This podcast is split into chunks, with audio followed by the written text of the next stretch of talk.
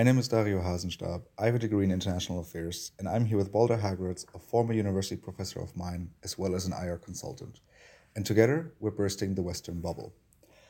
Today is a special episode uh, because today we will not be talking about a topic in particular, but this will be our end of the year recap.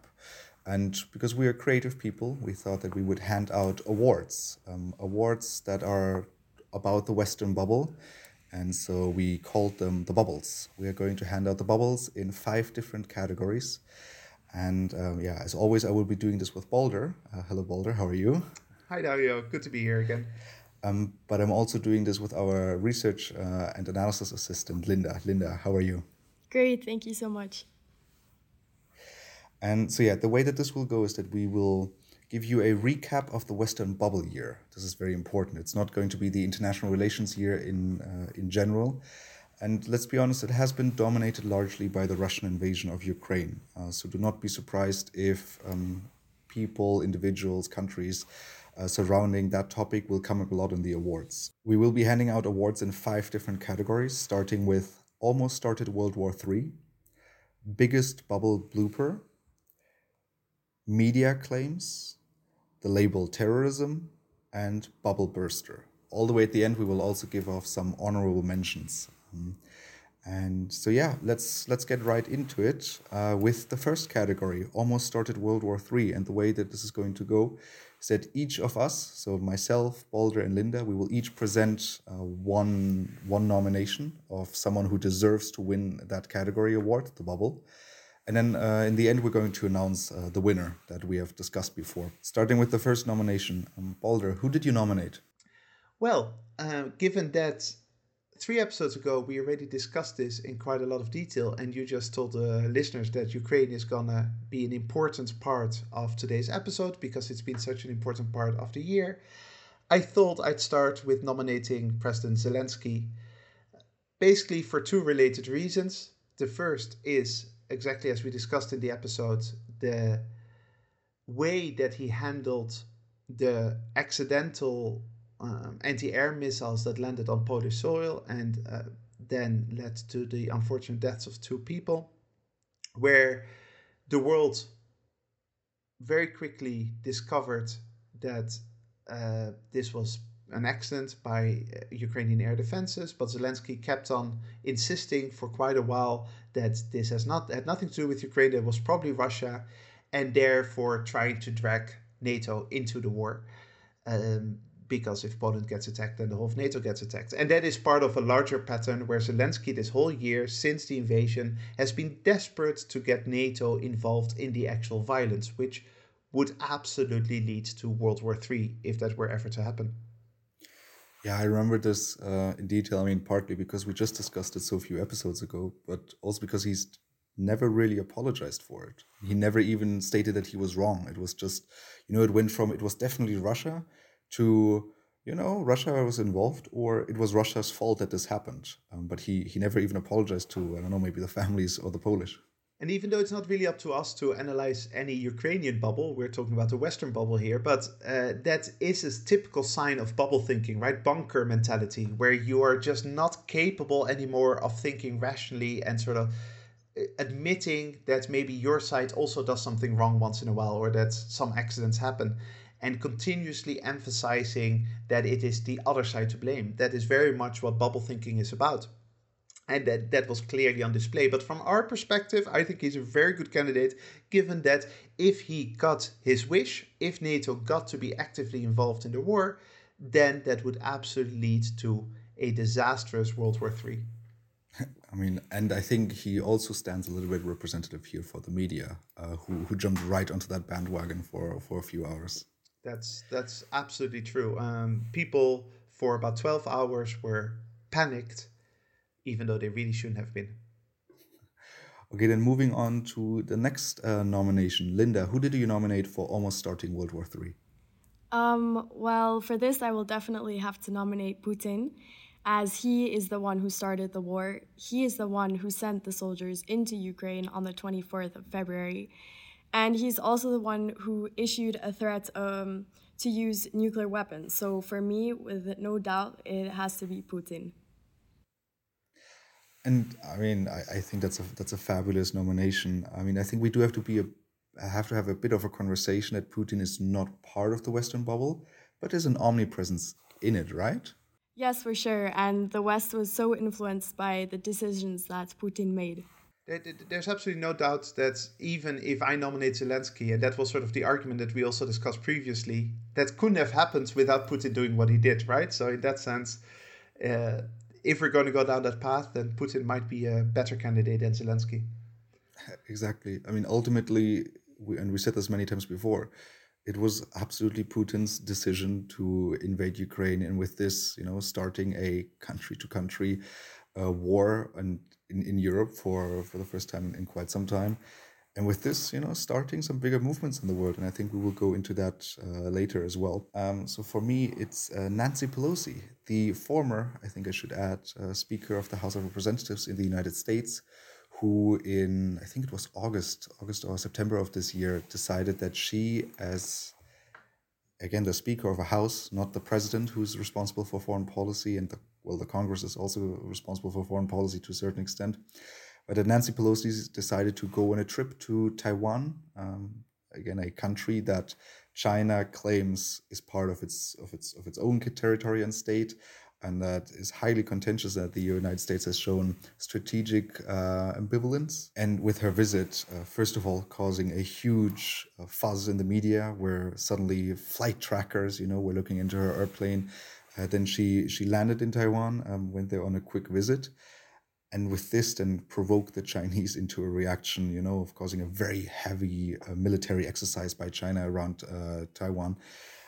And for me personally you know creating a lot of tensions in an area where there were not a lot of tensions before. Um, like I mean, obviously in the in the Taiwan case, you you always have your you always have your your tensions, but then you know sparking it without any need, and I think that resembles for me, you know, that category almost started World War Three. There was no need for her to provoke China in that sense. Um, and yeah, for that, I nominate Nancy Pelosi. And it's a fair point because even in her job description, there was nothing really that needed to happen there, right? She didn't have to. There, there was no one. So it, it really was such a clearly voluntary choice that it makes the symbolism so much stronger, right? That, that, that is an important item here. However, um, can't we argue that both the United States and China are nowhere near as aggressively involved as NATO and Russia and Ukraine and Russia, obviously, at the moment. So, in that sense, even though I very much appreciate the nomination, I don't think it stands up when compared to, for example, Lin- Linda's choice. All right, then our digital drum roll, please. And the winner is Putin. I think there's not a single candidate on this list who would have deserved it more. Um, if you start a war in 2022 between two countries by invading a country, you make a really, really strong case for yourself. Well done, Vladimir Vladimirovich. Yeah, exactly. Thank you for nothing. Um, and with this, I think we can move on to the to the next uh, you know category here, the biggest bubble blooper. Um, Balder, who did you nominate here? Who really messed up this year uh, within the Western bubble?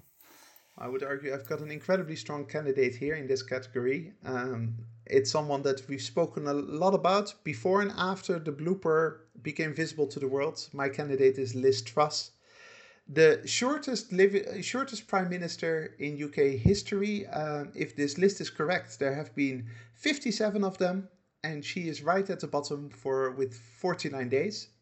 That already is a bit embarrassing, but then if you notice within those 49 days what kind of damage she did to her own country, and you could say to the broader world as well, by being completely caught up in this narrative about growth, growth, growth, completely forgetting about what basic policymaking and basic politics is about, that it is quite an achievement to mess up so much in such a short period of time. So, I mean, uh, it's there. There might be other candidates, but it is such a stark reminder of why we want good leadership and what bad leadership can accomplish as well.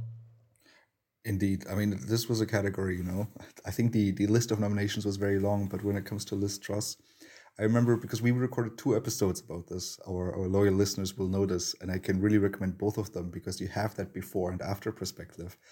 And I remember thinking after the first episode, wow, we were really harsh on Liz Truss here. This, uh, you know, calling calling someone out like this, and she hasn't really done that many things, you know. And then the second episode, only only a month later, I believe, um, you have the United Kingdom thrown into complete turmoil, uh, economically, politically, you know, on all levels. I mean, again, we we, we in, in the episode UK again, uh, we we analyzed it in detail, but the amount of damage you know you can do within within such a short period of time uh, is makes Liz Truss a very strong contender. One very serious and fascinating observation about this is how it is possible that someone like her rises to the top, right? Because one of the reasons why I was already very critical of her before is that she had been foreign secretary under Boris Johnson. And so you've got this whole system in place that clear everyone can see how bad she was as a foreign secretary.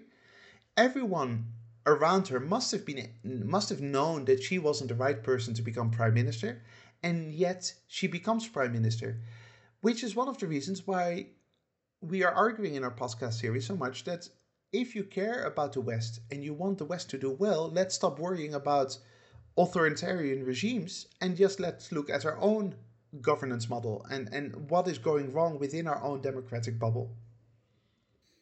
And then, so moving on to the next nomination, Linda, who did you nominate for the biggest bubble blooper? So I nominate Putin again, as he completely miscalculated the war from his own perspective. He overestimated the Russian army, and the Russian invasion already in the first few days shows that the state of the army was much worse uh, than that initiated by their propaganda. Um, he misinterpreted the situation on the ground, and he completely underestimated uh, the reaction of the West too. So yeah.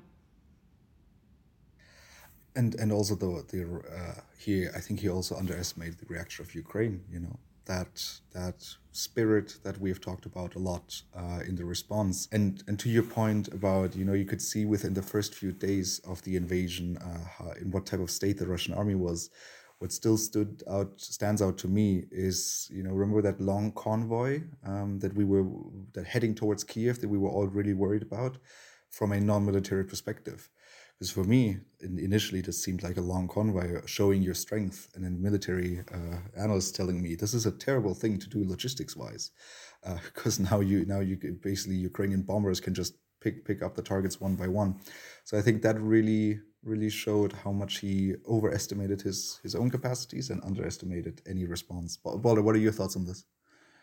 I mean, obviously, Putin is an extremely strong candidate, even though um, I stand firmly behind my own nomination, obviously. But um, it is it is very clear that Vladimir Putin lives in his own bubble in some way. Otherwise, you don't mess up like this. Um, every expert in January and February of this year said if the Russians want to invade, they have to invade with three to 400,000 troops at least. And even then, it's not clear what success looks like because maybe you can win militarily on the battlefield, but what you do afterwards? Which is exactly the reason why I, and by the way, a lot of Ukrainian experts I talked to at the time as well, did not believe that the story that Putin was going to invade. Um, and the fact that he did, that he actually went through with it in full force, not just with respect to his local you know, uh, with with the separatist republics, which would have been a little bit more feasible, but that he fully went in, going after the regime in Kiev, the the government in Kiev, to me shows that he's absolutely a very worthy candidate to win this prize as well. Yeah, I I, I wholeheartedly agree. Um, and so moving on to, to my to my nomination. Uh, so for me, it's not an, an individual I want to nominate. It's an event um, and almost an organization. For me, it's the COP27 that just happened uh, in November, so a month ago. You know, one of the UN climate conferences. Uh, the world has once a year a chance for all world leaders to come together and especially for for Western leaders to come uh, there and maybe take some ownership or responsibility for for the climate crisis we live in. And I mean, we we read this out in one of the episodes before. I think it was the recap episode twenty where we talked about the COP. And there I read out the fact, you know, that uh, tw- 20 countries, um, which are mostly Western, highly, highly industrialized, are responsible for 50% of the historical emissions. You know, you would think that these that these countries would also take 50% of the burden when it comes to, you know, um, combating global warming. So for me, that failure of that conference, um, not blaming it on anyone but the West, the West, the West in particular here, uh, the failure for me there uh, stands out as the biggest bubble blooper. I mean, it's from a long-term impact perspective, it's probably the strongest. I mean, it's way more important than Liz Truss, certainly, uh, in terms of in terms of the long-term effects on on our planet. Uh, it, it it has been horrifying to to observe how the West is basically telling itself once again that they're just doing their best and they're the good guys but that others in the rest of the world also need to pull their weight after 100 years, or now actually 200 years of the West polluting the planet and thus becoming as rich as they are now. Um, so to be honest, I feel this is a tricky, a tricky prize because the all three candidates are pretty strong. It is a tricky, tricky prize. I mean, one more thing I want to um, I want to add on this is because the, the main topic of this COP was to uh, create a fund, you know, a climate resilience fund that developing nations, if struck by a climate catastrophe, you know, thinking about Pakistan, for example, this year, the heavy floods there, um, that they could, you know, use the funds um, from there and basically rebuild their countries. And they were talking about millions, you know, not billions, millions. And the fact that they barely agreed on something there to me uh, stands out here. However, um, artificial drum roll again. The winner here is Liz Truss. I think the decisive factor here was in the amount of time she did uh, a lot of damage. Like it was, I, I, don't remember the exact amount of days, but it was something in the 40s. Um, and ruining a country in 40 days economically and politically to me uh, is is worthy of winning this category biggest bubble blooper yeah I, it, it, it is very much this the spectacular nature of messing up something that you should never be able to mess up. Uh, that it's it's it's not so much the impact because I think we all agree that the impact on Ukraine and the world because of Putin's uh, actions has been much more devastating. Similarly, our Western failure to deal with climate is even is clearly more damaging than whatever Liz Truss can do. But there is something singularly spectacular about failing so hard in basically a month's time. See, and this falls into a, a larger trend because um, in preparation for this episode, I looked through the 2022 Wikipedia page. You know, so there's a page on Wikipedia just for the year 2022, and we've already talked a bit about the, the Western bias within Wikipedia as a source because it's written by a lot of Westerners, especially the English written articles. And there, uh, you know, the entire article was basically about singular events from the Russian invasion, sometimes a little bit of climate, despite that being, you know, overall in the long term, the way more dawning issue. Uh, but again, ultimately, Liz Truss, Liz Truss for me is a very worthy winner. Um, so then let's move on to uh, the next category. Um, so we are now going to present the bubble in uh, media claims. And here uh, I'm going to make the start just because I've been third uh, for the past few ones. I, I feel like I, I, get to have a chance to, to start. And for me, it is the overall media coverage on the protests that we just experienced uh, a few weeks ago in China, um, the so-called blank paper protests, where you had a couple of hundred, couple of thousand individuals in a number of different cities on mainland China. Um, you had people protesting against uh, against COVID measures within China. You know, as a response to uh, to this one incident where uh, presumably um, I, I, I don't think this was confirmed yet.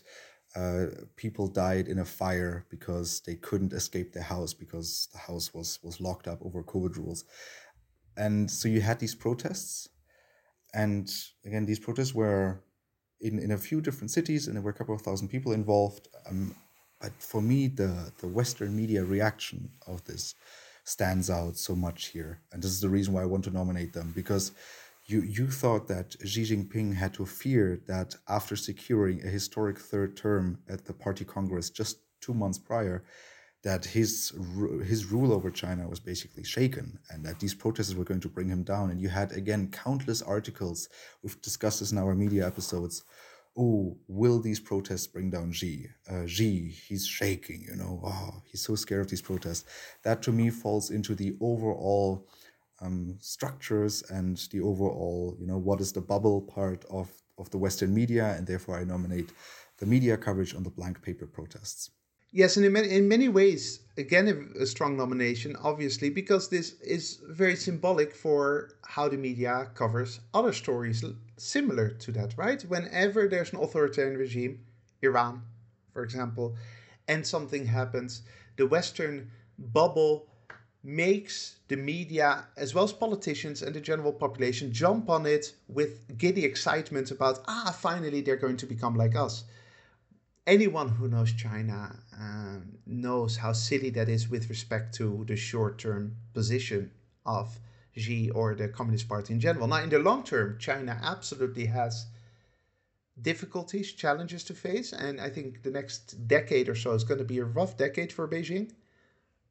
But the media obsession then with relatively insignificant protests clearly shows why we have this podcast. So in that sense, a very good nomination. See, I, I like the comparison to Iran, you know, because in Iran you have an actual very widespread movement of, as far as we can tell, you know, large parts of society. And I mean, there you have the same type of reporting, but with China in particular, you know, it's not very significant the like the, the number of protesters. Yet the media reaction went up like crazy within a few days. Then the protests were curbed uh, by the government and suddenly media interest died down.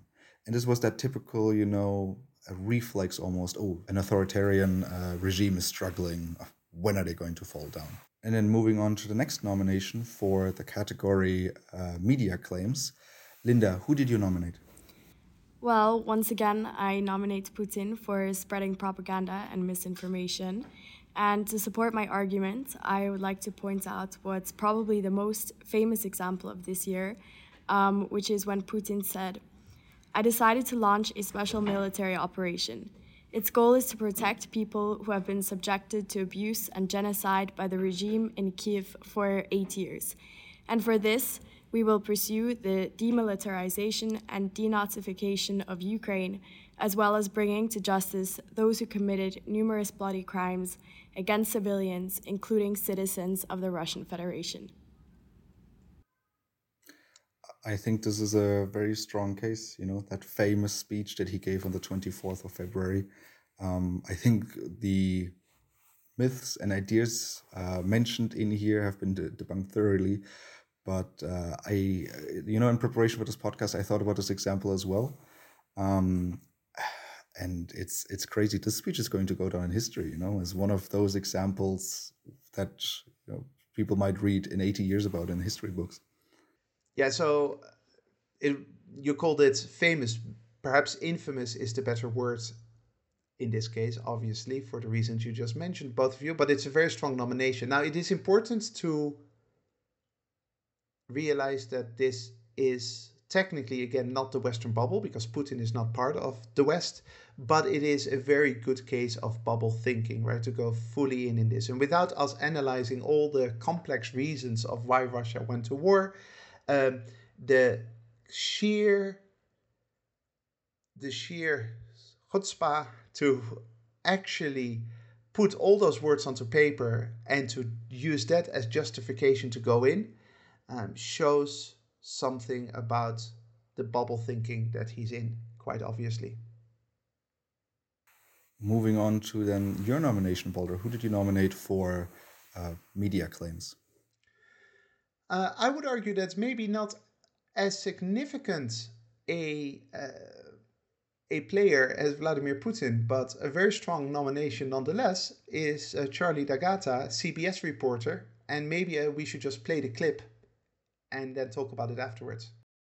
Now with the Russians marching in, it's changed uh, the calculus entirely. Uh, tens of thousands of people have tried to uh, flee the city. There will be many more. People are hiding out in bomb shelters. But this isn't a place, with all due respect, um, you know, like Iraq or Afghanistan that has seen conflict raging for decades. You know, this is a relatively civilized, uh, relatively European, I have to choose those words carefully too, uh, city where you wouldn't expect that or hope that it's going to happen. So it's partly human nature, but they are not in denial. I don't even know where to start here. Uh, he manages within 20 seconds or so to both show Western arrogance towards Ukraine and insult Ukrainians as well as people in Iraq and Afghanistan. I don't think it really requires a lot of explanation. This is a Western reporter who believes that anyone outside of the West, outside of Western Europe and North America, somehow is a little bit backwards, somehow is not as civilized as we are supposed to be.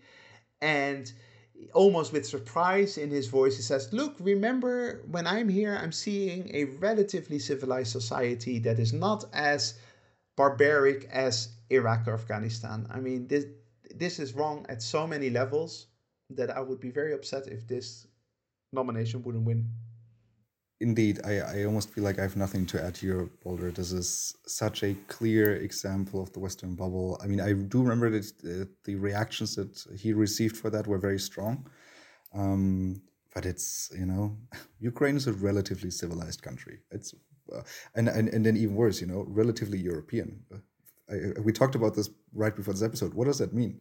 What's what's relatively European? Like, where, where who decides what what's the cut here? And then and, and think about it. He even says afterwards, "I have to choose my words carefully." Well, if this is you choosing your words carefully, then it just says something about the mindset. And this is not just one person. And this is an extreme example, but this deeper thinking is clearly visible in Western media reporting about the rest of the world, right? Where there is this air of arrogance, this air of condescension, and most of the time they hide it a little bit better than he does, but it's very much there. So then, our digital drum roll, please. And yes, the clear winner is Charlie D'Agata. Uh, this, you know, there's no better example of the Western bubble than him so far. Maybe we should ask him to become our mascot. a picture of him. that would be that would be a good idea. I'm not sure if he would allow that though. I'm I'm not sure either. But then yeah, let's move on to the next uh, category, the label terrorism. Uh, so we've talked about this in our episode four, where we analyzed, you know, terrorism from a Western bubble perspective, and one of our main conclusions was that it's a term that is increasingly used and abused to just vilify, you know, the other side. And usually this is towards outsiders. Uh, but I mean, it also happens towards insiders, as I think some of the nominations will show. So, Linda, who did you nominate here? Well, for this one, I nominate Putin again as he accused Ukraine of attacking the bridge to Russian annexed Crimea. And he stated, and I quote, uh, There is no doubt that this is an act of terrorism aimed at destroying Russia's critical civilian infrastructure. Yeah, it's such a go to example. You just, you're fighting an enemy, and what you want to do is not portray that enemy as as bad as you can get what does Putin do? He uses the word terrorist because everyone agrees that terrorists are bad. It's such, I mean, it's just silly, right? Um, Putin is not the only leader who does it, but he's a very obvious example of using that label when it is simply not um, logically, rationally correct to do so. So uh, it's uh, once again a strong nomination. And I mean, this happens on both sides, right? I mean, so Ukraine calling Russia terrorism, Russia calling Ukraine terrorism, the European Union calling Russia terrorism, and then probably Russia has called the European Union at some point terrorism. It this goes on, right? This is, I mean, it has it has inflated the the, the term terrorism so much. It's it's upsetting. It means that the the whenever there's an actual terrorist, that that label no longer has any meaning, right? It's almost as if you now have to invent a new word for the real terrorists for people who are non governmental, who uh, use terrorist tactics to have an impact on the society typically they live in, or at least in the global society that they're part of. And uh, those people have different ideologies they have different levels of morality you could argue because we've in our episode we discussed what about the french resistance during the second world war. They used terrorist tactics they were terrorists. Does that make them bad? Not necessarily uh, there is simply no label for them anymore because everyone is using it just to indicate the bad guy the, the evil doers I think I could summarize this with that quote that we are all probably tired of hearing, but you know, one person terrorist is another person's free, uh, freedom fighter. I think that summarizes it very well, uh, ultimately. Um, Balder, who did you nominate for this category? Well, I'm call- I'm nominating not anyone in particular, uh, but this tendency that has been very visible this year, but has been around for at least 15 years or so, of calling rebel groups in um, the Sahel region and specifically in Mali terrorists. The, for the past 15, 16 years, the West has militarized the Sahel region, which is the region for listeners below the Sahara Desert that goes from Senegal, if you like, towards Somalia, depending on which countries you include.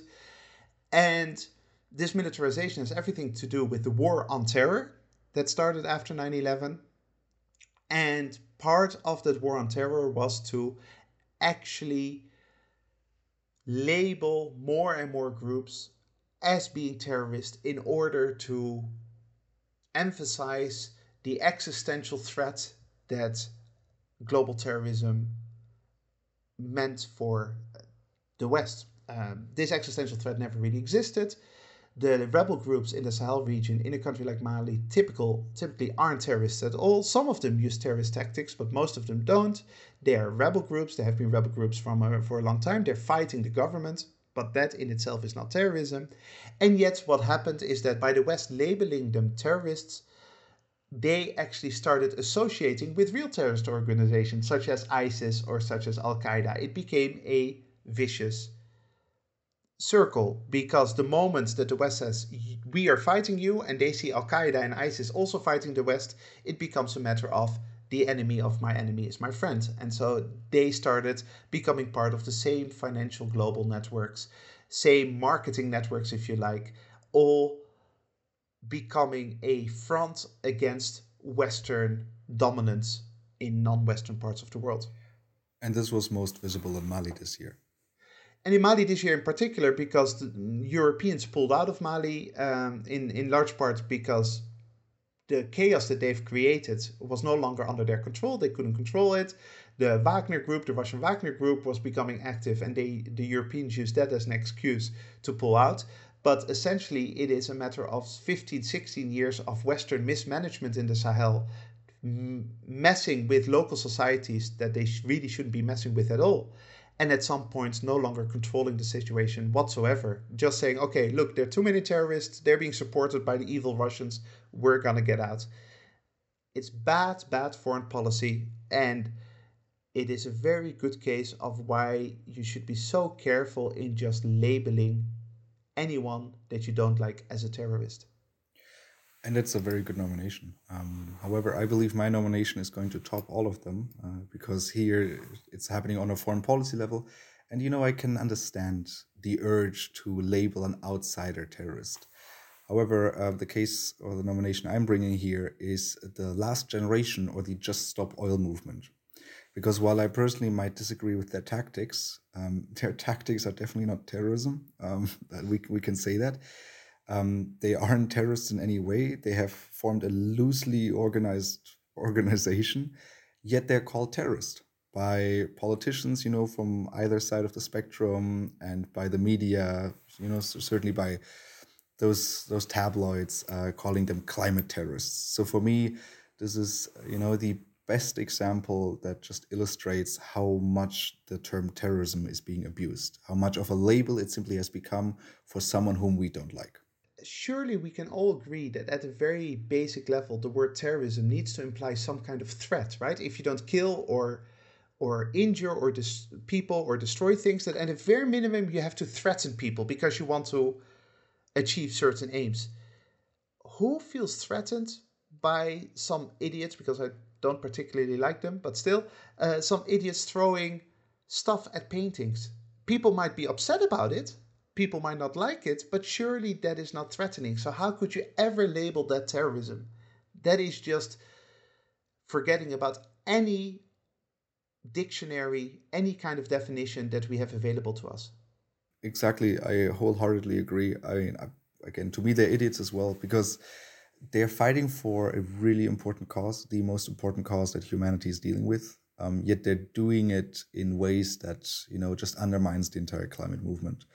You know, it just gives an excuse to to anyone. Uh, like I mean, this happened to Fridays for Future in the beginning as well, where people just disregarded them as children, and then it grew into that global movement. You know, that has an influence but these tactics are idiotic. It's uh, terrible, and I mean, with this digital drum roll, I'm proud to say that yeah, I uh, I very much won this category.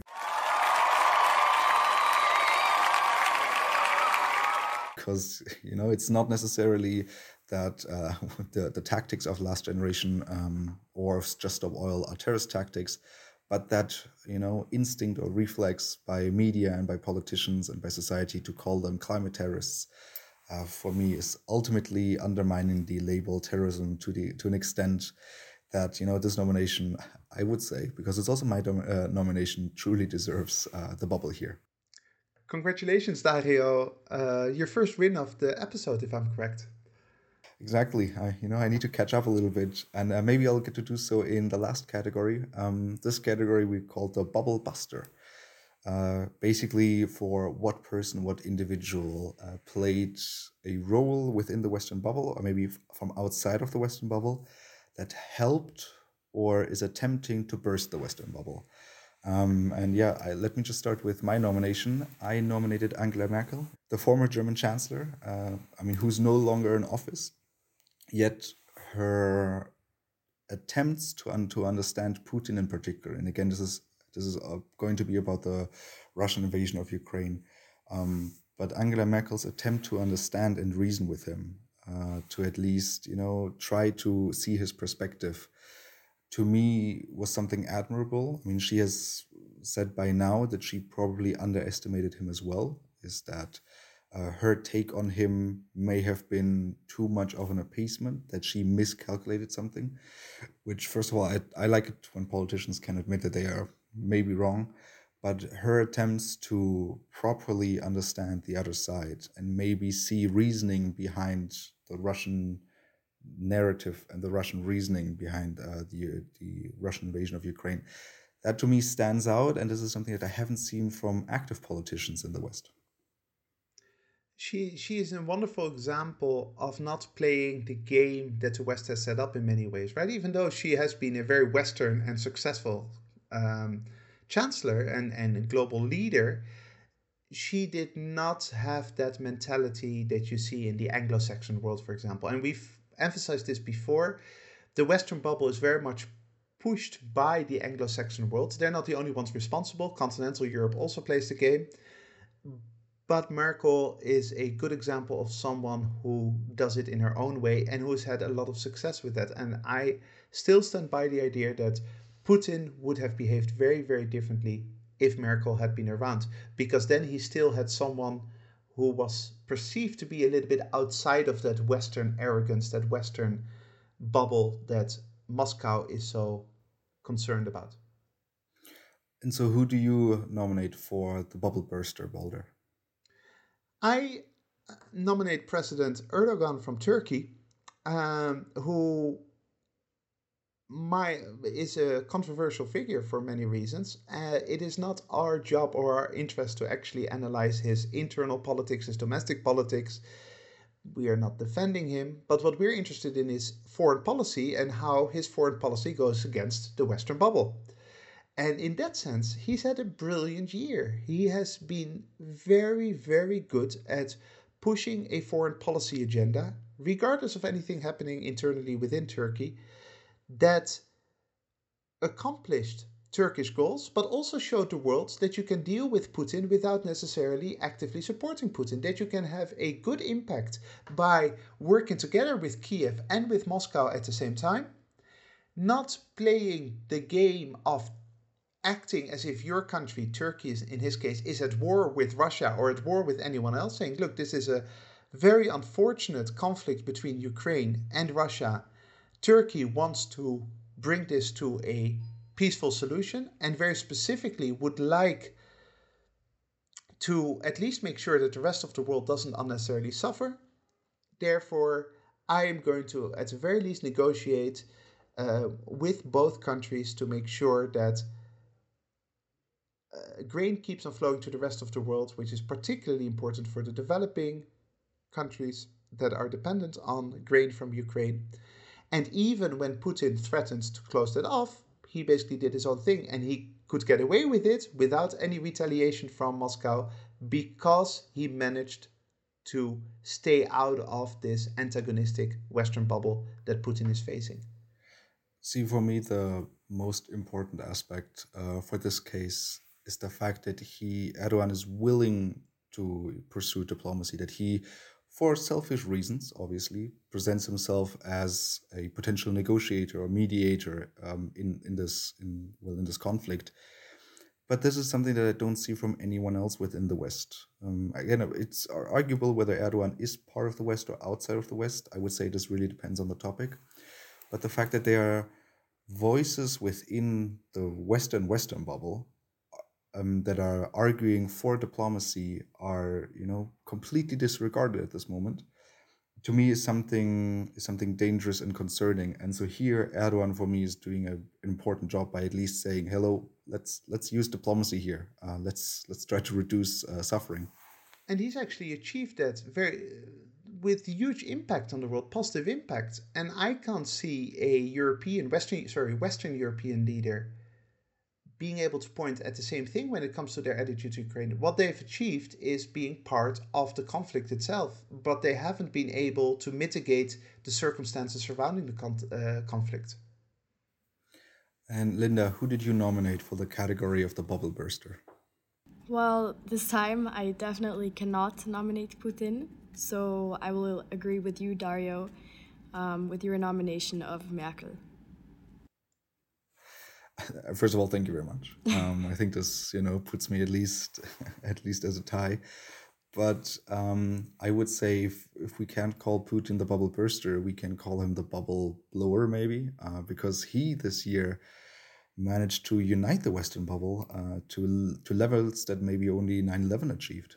Yes, he has been absolutely the opposite of a bubble burster, hasn't he? Because what he has done, he has made NATO all of a sudden feel legitimate again. He has f- made Western politicians be proud to be supporting liberal democracy.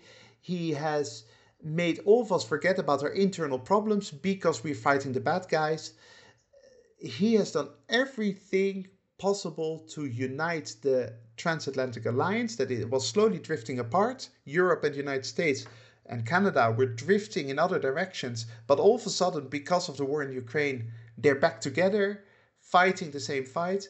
If I didn't know any better, you would almost think that Putin was paid for by the CIA or something like this to do what he did. I, I mean, an interesting theory, uh, but yeah, it's it's it's it's not an official theory. Don't start writing in that I'm wrong. I know. um, exactly. But for me, you know, NATO was called brain dead in 2018 by French President Emmanuel Macron.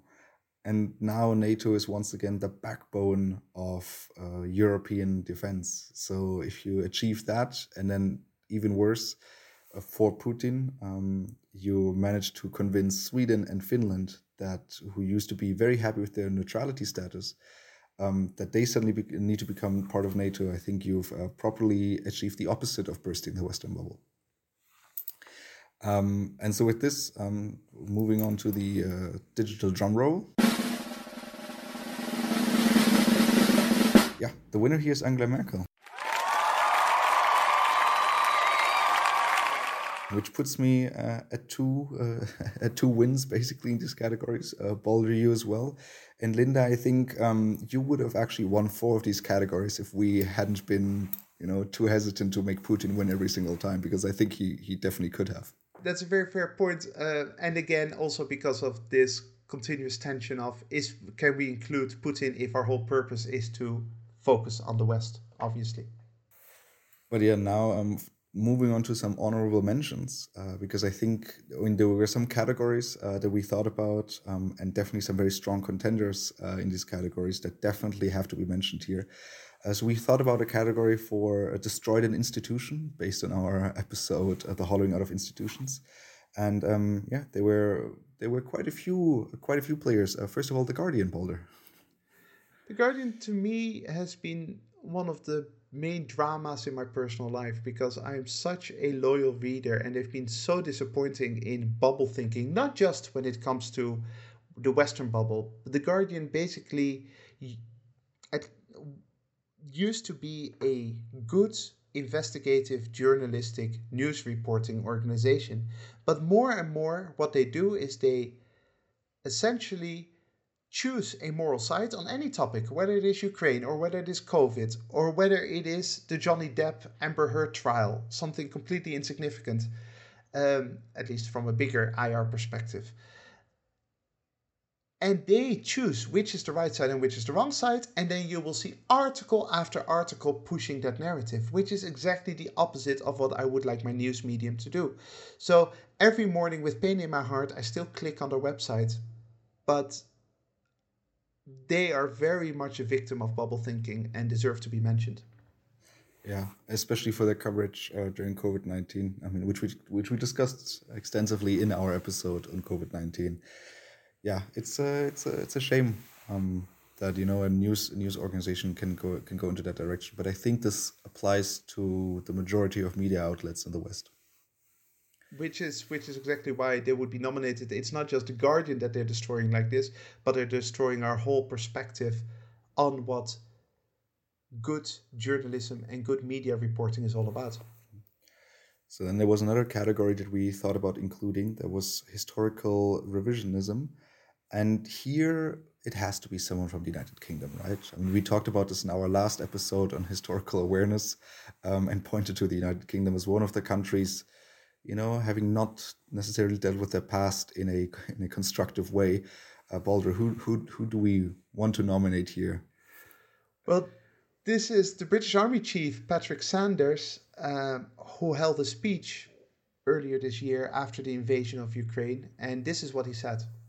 In all my years in uniform, I haven't known such a clear threat to the principles of sovereignty and democracy and the freedom to live without fear of violence as the brutal aggression of President Putin and his expansionist ambitions. I believe we're living through a history, a period of history as profound as the one our forebears did 80 years ago. And now, as then, our choices will have a disproportionate effect on the future. And Dario, I expect that you've got something to say about especially these words that this is our 1937 moment.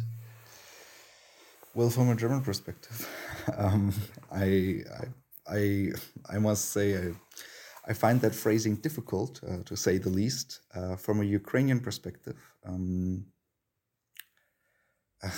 I, I mean, I'm not going to speak for any Ukrainians, but I can imagine what they're thinking about this. It is, it is an unpleasant reminder of what the bubble can look like, right? Even though I must admit that looking at this list, we've been going after the UK quite a lot. But that is that is not a coincidence, right? The United Kingdom, together maybe with the United States, but certainly historically, the United Kingdom has laid the foundation for liberal democracy in the 21st century, and they very much put the air into the bubble because of their blindness to their own historical and present behavior on the world stage? Well, I imagine that next year, um, I assume the war in Ukraine is going to take up less, you know, of the overall IR and Western bubble thinking. I assume then Linda is going to nominate some other candidates, and I'm pretty sure we're going to include more from the United States here, because I'm actually surprised the US is so underrepresented here. That is uh, actually a good thing. I think it's very easy to go after United States. Uh, it's they they have been the most powerful nation for the past 70, 80 years, and rightfully so. They receive a lot of criticism, but there is enough of that in the world, right? It's it's good sometimes to focus on others, and in many ways, the United States is just the illegitimate child of the United Kingdom. So you know, blame the parents, not the children. And so, yeah, uh, to our listeners, if you have any other honorable mentions that you think we forgot, or if you think that we forgot uh, anyone in the five categories we talked about, or if you happen to disagree with uh, any of the winners we picked, uh, please feel free to send us an email to thewesternbubble at gmail.com. Thank you very much to you, Linda, for joining us today, you know, in the episode and not just behind the scenes as usually. Well, thank you so much, Dario and Balder. It's been a pleasure uh, speaking on the podcast today. Thank you very much to the listeners for joining us today. Make sure to join us again next year when we come back in January to burst the Western bubble. That is it from my side, Balder. Which closing quote did you pick for us at the end of this year? Well, I'm very much aware that even though we are focused on the Western bubble, um, not everyone listening to this podcast lives in the West. Fortunately, we've got listeners from all over the world. However, uh, most of our listeners will be heading towards the holiday season, so I thought I would just quote infinite amount of people from the past to wish everyone a very Merry Christmas, Happy Holidays, a very good end of 2022, and a very good beginning of the new year.